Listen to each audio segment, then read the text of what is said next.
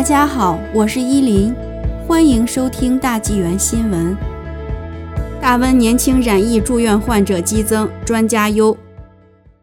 三角洲市医院急诊室医生迈克尔·库里表示，在2020年的疫情中，他治疗的病人主要是80岁以上的 COVID-19 并发症患者，但现在这种情况已经改变了。他对40岁以下的年轻患者大量涌入医院的情况感到担忧。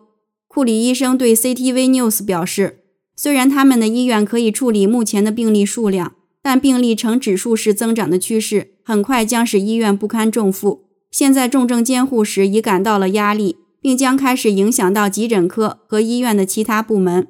四月一日至六日，卑诗省单日平均新增确诊近一千例，其中约百分之二十感染变种病毒。库里医生认为，鉴于更具传染性的英国变种病毒。和巴西变种病毒的快速传播，该省目前的防疫措施还不够严厉，所以他认为，至少对于没有接种疫苗的人来说，需要采取更严格的措施来控制这种病毒。